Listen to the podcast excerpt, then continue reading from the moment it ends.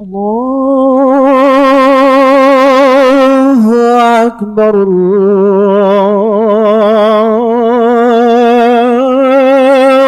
الله أكبر الله أكبر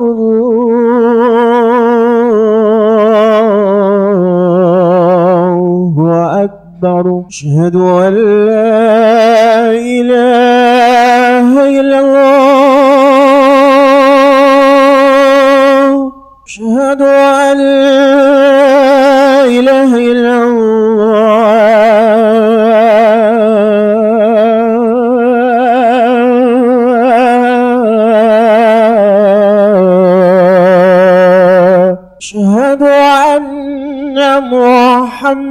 محمد رسول الله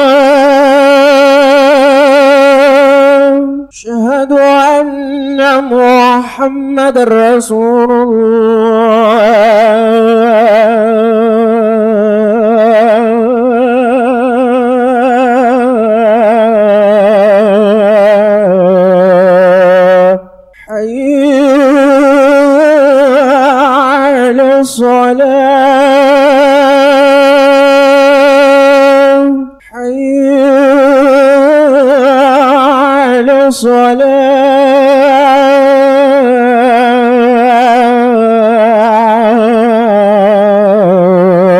الصلاة. حي على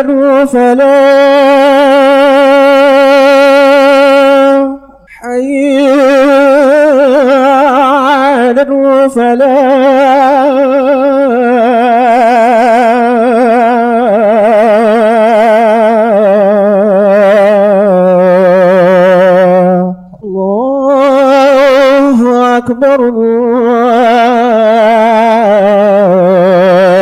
الله أكبر. لا إله إلا الله.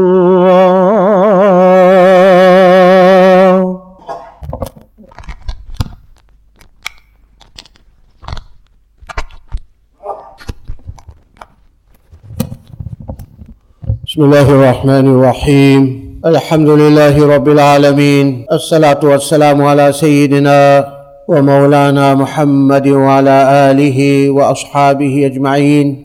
أما بعد قال الله تبارك وتعالى إن عدة شهور عند الله اثنا عشر شهرا في كتاب الله يوم خلق السماوات والأرض منها أربعة حرم وقال النبي صلى الله عليه وسلم صيام عاشوراء أحتسب على الله تعالى أن يكفر السنة التي قبلها.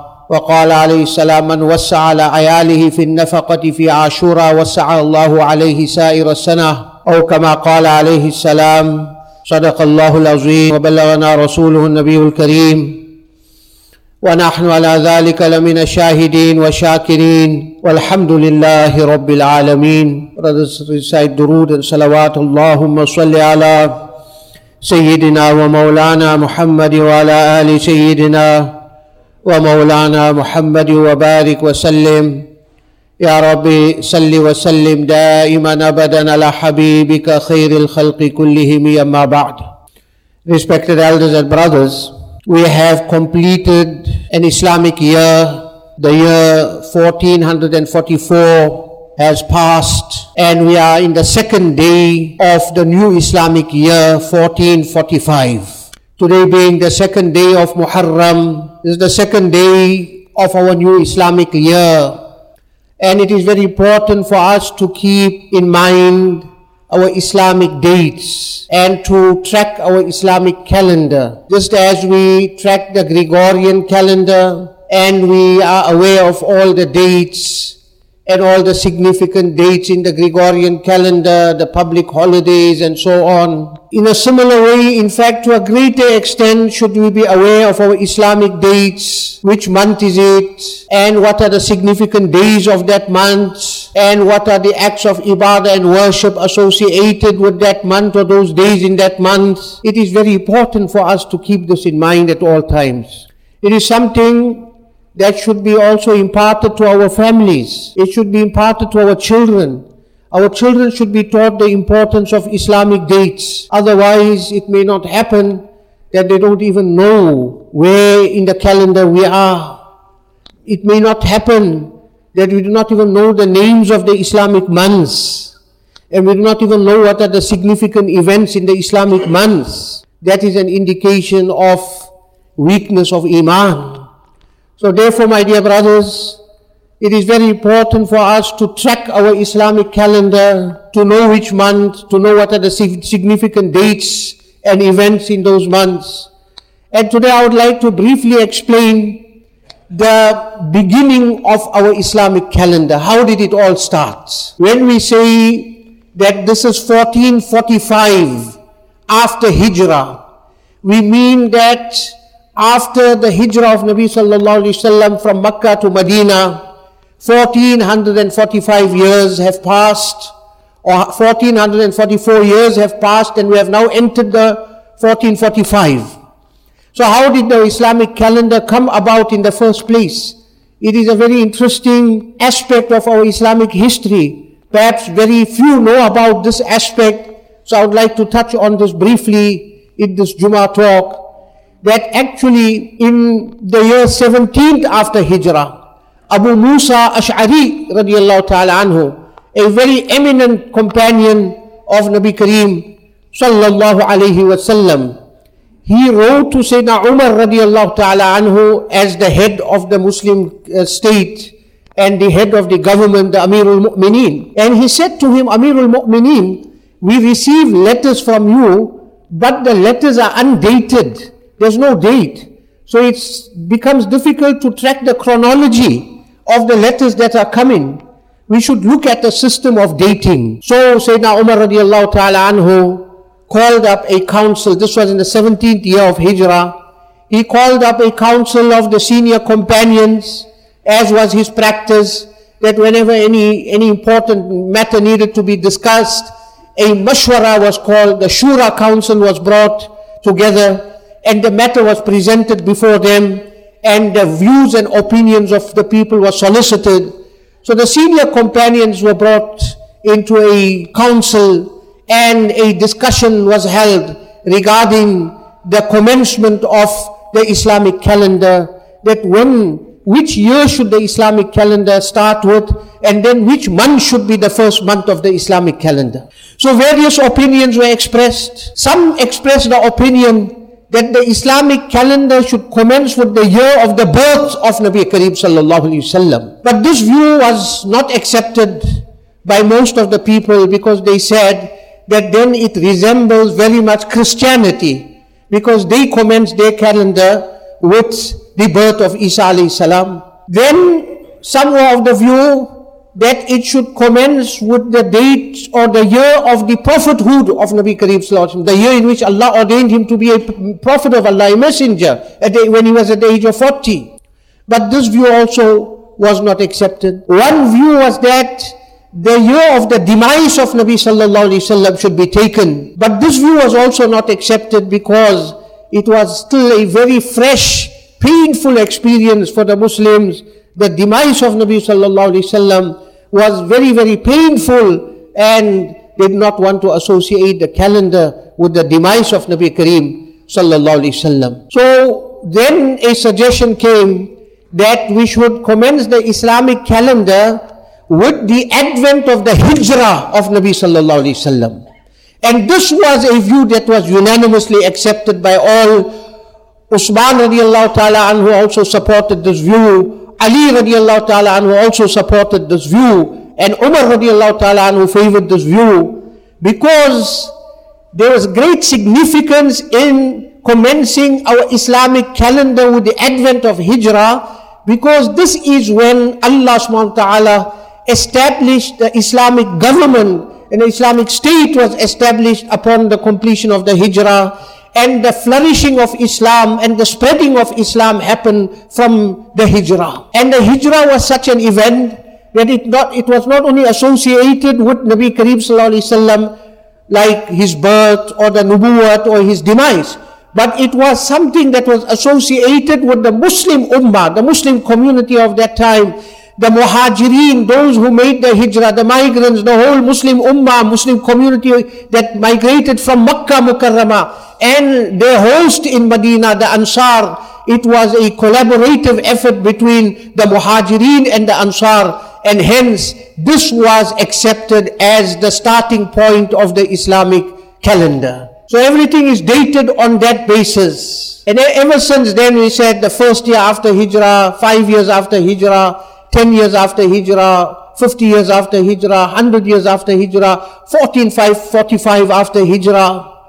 Everything is associated to the advent of the year of the Hijrah. And the year of the Hijrah was 13 years after the prophethood of Nabi Muhammad sallallahu alaihi wasallam when he was at the age of 53. Now the next discussion was which month should be considered the first month of the Islamic calendar. Here again there were various opinions and views. Some gave the opinion that it should be the month of Ramadan and some gave the view that it should be the month of Rabiul Awal because actually the hijrah of Nabi Kareem sallallahu alaihi wasallam was undertaken in the month of Rabiul Awal and very amazingly his birth is 12th of Rabiul Awal his arrival in Medina Munawwara was 12th of Rabiul Awwal and his demise was on the 12th of Rabiul Awal. So some felt that Rabiul Awal, because it's associated with the Hijrah, the Islamic calendar, so the first month of the Islamic calendar should be Rabiul Awal because that is the month in which Nabi Kareem sallallahu alaihi wasallam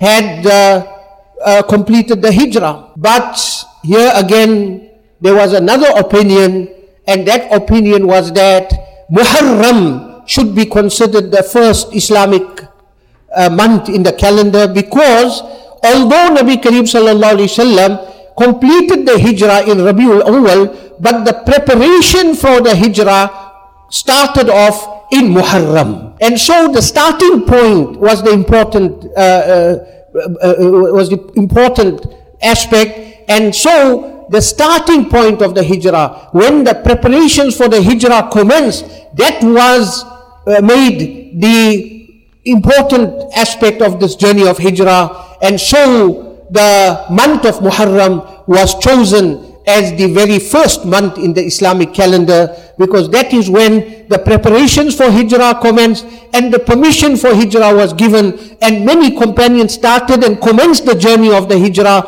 Remember, most of them had migrated even before Nabi Kareem Sallallahu Alaihi Wasallam. Nabi Kareem Sallallahu Alaihi Wasallam was amongst the last of the people, amongst the last few to migrate only people that migrated after him was Sayyidina Ali radiallahu ta'ala anhu, who was asked to stay behind in order to give out the, the amanas that were placed by Nabi Kareem sallallahu alayhi wasallam by the people of Makkah, despite opposing him on the basis of his preachings of Tawheed and his preaching of Islam, notwithstanding their opposition to him, but ironically, they regarded him to be the most trustworthy person in Makkah. And though they were his sworn enemies and foes, but those were the very people that would deposit their amana by him and they would keep their amana by him. And Nabi Sallallahu never ever uh, misappropriated uh, appropriated that amana at any point in time. Despite the fact that these people were his uh, opponents and his enemies, but he never misappropriated the, the amana. He always kept it safely because this is what Islam is all about, the teachings of Islam. And he was Muhammadur Rasulullah, as-sadiqul wa'dul amin. His title was Al-Amin. He was called Al-Amin. The people of Makkah knew him as Al-Amin. And Al-Amin, the trustworthy, he was the most trustworthiest person. So they had lodged their trust with him as an amana and he was keeping it for them in safe custody. Obviously those amanas had to be returned. Nabi Kareem Sallallahu did not adopt a vindictive attitude to say, these people drove me out of Makkah, so I should, why should I even bother about their amanas? And we, maybe we shouldn't even return the amana to them. No, my dear friends. Nabi Kareem sallallahu alayhi wasallam was very, very particular about the fulfillment of the amana and he ensured that that amana was, was returned. These were the people who were bloodthirsty. They were thirsting after his blood and they had conspired to assassinate him and to kill him. Yet he did not, he did not forsake the, the, the responsibility of the amana. And he took care of that amana. And he entrusted Ali radiallahu ta'ala anhu with that amana. And he told him, Oh Ali, you stay behind. And you, until you do not dispense of all the amanas of the people, you should not make hijrah. And so this is how the amana was, was disposed of and dispensed with so that no person could point a finger at Nabi Kareem Sallallahu Wasallam at any point in time to say that, you know, he's preaching all these noble values, but he was unable to uphold the trust and he did not uphold the amana. We find, my dear friends, that Nabi Kareem Sallallahu Alaihi Wasallam to such an extent that when Makkah was conquered and the Fathu Makkah took place and he took the key of the Kaaba from Usman bin Talha Shaybi who became Muslim later radiallahu ta'ala anhu Usman bin Talha al-Shaybi he was the person that family the Shaybi family was the family who were the custodians of the key of the Kaaba. They were the custodians of the key of Baytullah and uh, we find that on one occasion, many years before Nabi Kareem Sallallahu in the, in, in the Meccan period, he requested for the opening of the Kaaba, he wished to go and make ibadat inside the Kaaba, and Usman bin Talha Shaybi refused him. He said, No, now the tables turn, and a day comes when Nabi Kareem Sallallahu is the conqueror of Makkah, Fatihu Makkah, he enters Makkah victoriously. Inna fatahna laka fatham mubina. And now he is the unchallenged ruler and the king of Makkah. He calls for Usman bin Talha Shaybi and he says, give me the key of the Kaaba. What could he do? He had no option. He had no choice. He handed the key over. Nabi Kareem sallallahu alaihi wasallam with a group of his trusted companions, including people like Bilal radiallahu ta'ala anhu.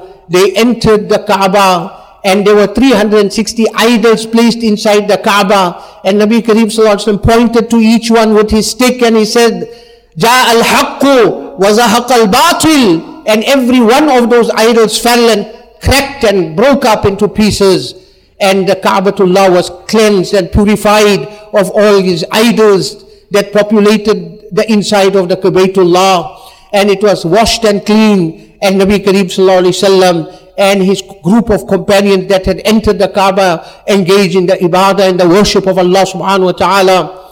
And then they came out from the Kaaba. And after they came out from the Kaaba everyone was was jostling for the custody of the key of the Kaaba. Everybody is saying, Oh Nabi of Allah, give me the key, give us the key, we will keep the key, we will be the. Allah subhanahu wa ta'ala on that revealed the ayat of the Holy Quran. That ayat is slipping my mind, but Allah subhanahu wa ta'ala says that uh, uh, uh, in Allah ya'murukum. Yes, this is the ayat. In Allah ya'murukum an tu'addul amanati ila ahliha. Allah instructs you that the amana must be returned to its rightful owner. Give the amana to its owner. Today, unfortunately, the word amana has left a bitter feeling for many people because of the bitter experience that they've had. And it is sad that these kind of things happen in our Muslim ummah, that we harm our own selves May Allah give us guidance and hidayat and give us the understanding and realization of the importance of upholding the amana.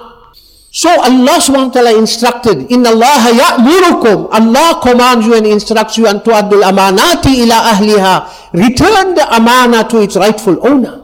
Nabi Kareem sallallahu alayhi wasallam called Usman bin Talha al-Shaybi radiallahu ta'ala anhu and he told him, Oh Usman, here is the key of the Kaaba. Allah has instructed that the amana must be returned to its rightful person. You were the custodians. The key was with you. I took the key from you. Allah says, give the amana back. I give this amana back to you. And O Usman, till Yawm Qiyamah, the key of the Kaaba will remain in the custody of your progeny. Allahu Akbar. Till this day, my dear friends, Not even the kings of the kingdom of Arabia, not even the rulers have control or custody of the key of the Kaaba. This, this remains with the Shaybi family till this day. Till, till today, the Shaybi family have the control. Even if the uh, the rulers seek to enter the, the Baytullah, they take permission and they are given the key and then they, they, enter, they enter and they return the key. In this, there was two glad tidings for the Shaybi family. One is that Nabi Kareem sallallahu alayhi wasallam uh, gave them the custody of the key. What, a, what an honor for that family. And secondly, that this family, its progeny will remain till the end of time. Many families, their progeny die off and they do not remain anymore. And the whole family disappears and there's no trace of them anymore. All their members of the family pass on and there's no continuation of that family. But the Shaybi family were given this glad tidings and they maintained that, that tree of lineage and they, they have their, their whole genealogy coming back from that time to today. And they look after the key of the Kaabatullah with great amount of care and they are the custodians and therefore one great uh, alim uh, who was a very great alim of his time. He wanted to place a deposit for Sayyidina Mahdi radiallahu anhu that when Sayyidina Mahdi will appear then he wanted an amana to be given to Sayyidina Mahdi because he knew that perhaps we won't live to that age when this great ruler of the Muslim world will appear and Allah will grant him entire the control over the entire earth. He will be the singular ruler over the whole world of that time. Sayyidina Mahdi radiallahu ta'ala anhu from the progeny of uh, Hazrat Hassan radiallahu ta'ala anhu and obviously the, from the lineage of Nabi Kareem sallallahu alayhi wasallam. So this great alim wanted to leave a trust and amana for Sayyidina Mahdi that he said, if I don't make it to that time, I'm leaving an amana, which was a few items, which comprised of a copy of Quran, and which had a sword, and some other items, and a letter. So what he did is he deposited, he deposited it with the Shaybi family. And he says that I don't know about any other family that may be around at that time, but this family they have already been given the glad tidings of being right here till the end of time. So he handed it over to the seniors of the Shaybi family and he said, please pass this amana on from generation to generation. And the time when Sayyidina Mahdi will appear, you take this amana of mine and hand it over to him. Allahu Akbar. My dear brothers, uh, I was speaking about the Islamic calendar, the origins of the Islamic calendar, the beginning of the Islamic year, the first month of the Islamic uh, calendar being the month of Muharram, and that this is the month in which all the preparations of the Hijrah took place. So, just we should try and keep this always in front of us.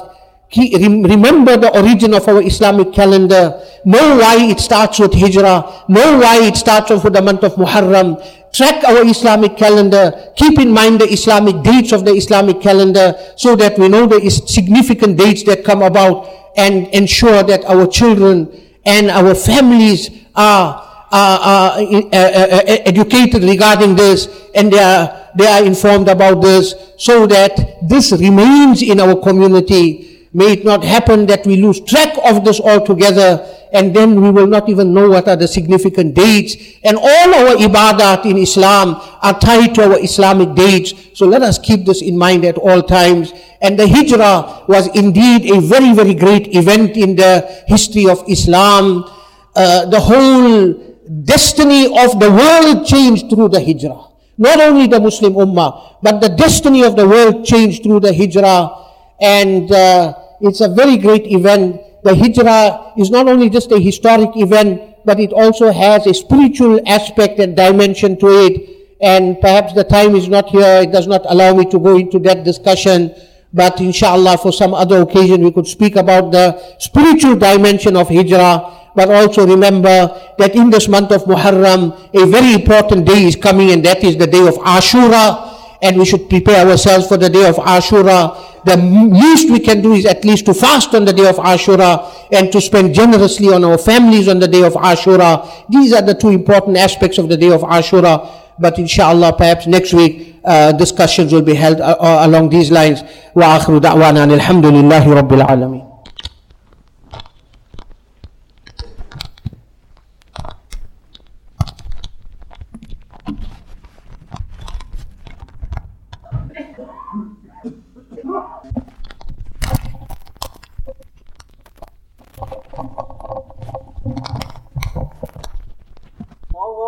الله أكبر الله أكبر الله أكبر. أشهد أن لا إله إلا الله أشهد أن لا إله إلا الله أشهد أن محمدا رسول الله. أشهد أن محمدا رسول الله. حي على الصلاة. حي على الصلاة. حي على الفلاح حي على الفلاح الله أكبر الله أكبر. لا إله إلا الله. الحمد لله الحمد لله الذي جعل الشمس والقمر بحسبان والنجم والشجر يسجدان وفضل زمانا على زمان كما فضل مكانا على مكان وانسانا على إنسان. ونشهد أن لا إله إلا الله وحده لا شريك له ونشهد أن سيدنا ومولانا محمدا عبده ورسوله الذي هدانا إلى الخيرات. ومنها صوم عاشوراء يوم الحسنات. ونهانا عن المنكرات ومنها ما ابتدعوا فيه من المخترعات. صلى الله عليه وعلى آله وأصحابه الذين أقاموا الدين والواجبات منها والمندوبات وأبطلوا رسوم الجاهلية والمحرمات منها والمكروهات وسلم تسليما كثيرا كثيرا. أما بعد فقد حان يوم عاشوراء للناس فيه معروفات ومنكرات فمن الأول استحباب الصوم فيه فقد قال صلى الله عليه وسلم أفضل الصيام بعد رمضان شهر الله المحرم. وقال عليه السلام صيام يوم عاشوراء أحتسب على الله أن يكفر السنة التي قبله. وقال عليه السلام صوموا عاشوراء وخالفوا فيه اليهود صوموا قوما قبله يوما أو بعده يوما. وكان عاشوراء يصام قبل رمضان فلما نزل رمضان قال من شاء صام ومن شاء أفطر. وفيه إباحة وبركة أو توسعة فيه على عياله.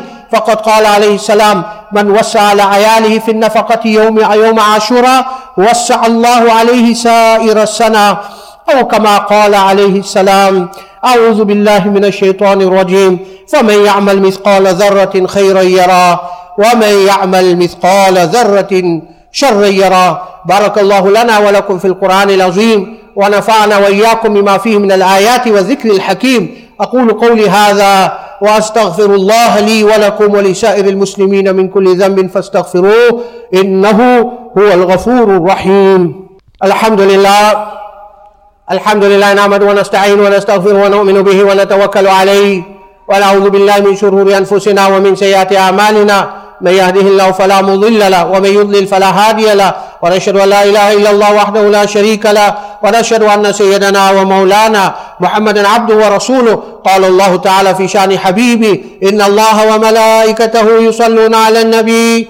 يا أيها الذين آمنوا صلوا عليه وسلموا تسليما. اللهم صل على محمد عبدك ورسولك. وصل على المؤمنين والمؤمنات والمسلمين والمسلمات وبارك على محمد وأزواجه وذريته وارض اللهم عن الخلفاء الأربعة أبي بكر وعمر وعثمان وعلي رضي الله عنهم وعن بقية الصحابة أجمعين. اللهم ربنا آتنا في الدنيا حسنة وفي الآخرة حسنة وقنا عذاب النار. اللهم وفقنا لما تحب وترضى. اللهم اشفي مرضانا ومرضى المسلمين. وارحم موتانا وموتى المسلمين.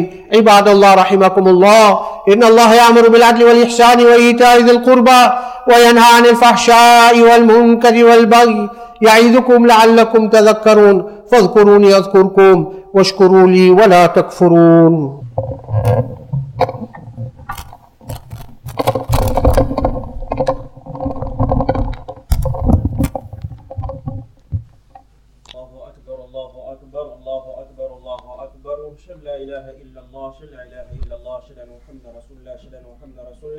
حي على الصلاة حي على الصلاة حي على الفلاح حي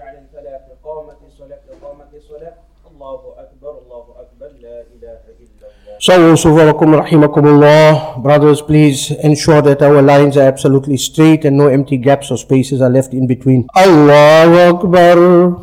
الحمد لله رب العالمين الرحمن الرحيم مالك يوم الدين إياك نعبد وإياك نستعين اهدنا الصراط المستقيم صراط الذين أنعمت عليهم غير المغضوب عليهم ولا الضالين. إن الأبرار لفي نعيم وإن الفجار لفي جحيم. يصلونها يوم الدين وما هم عنها بغائبين. وما أدراك ما يوم الدين ثم ما أدراك ما يوم الدين يوم لا تملك نفس لنفس شيئا والأمر يومئذ لله الله أكبر سمع الله لمن حمده الله أكبر الله أكبر الله أكبر الله أكبر الحمد لله رب العالمين الرحمن الرحيم مالك يوم الدين إياك نعبد وإياك نستعين اهدنا الصراط المستقيم صراط الذين أنعمت عليهم غير المغضوب عليهم ولا الضالين. قد أفلح من تزكى وذكر اسم ربه فصلى.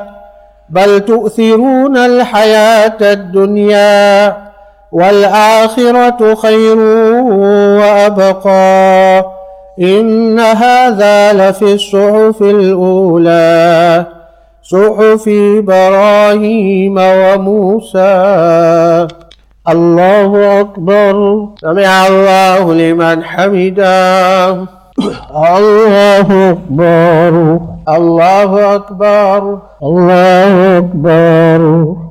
الله أكبر. السلام عليكم ورحمة الله. السلام عليكم ورحمة الله. استغفر الله استغفر الله استغفر الله الذي لا إله إلا هو الحي القيوم وأتوب إليه. اللهم صل على سيدنا مولانا محمد وعلى آل سيدنا مولانا محمد وبارك وسلم. اللهم اعنا على ذكرك وشكرك وحسن عبادتك. اللهم ربنا آتنا في الدنيا حسنة وفي الآخرة حسنة وقنا عذاب النار.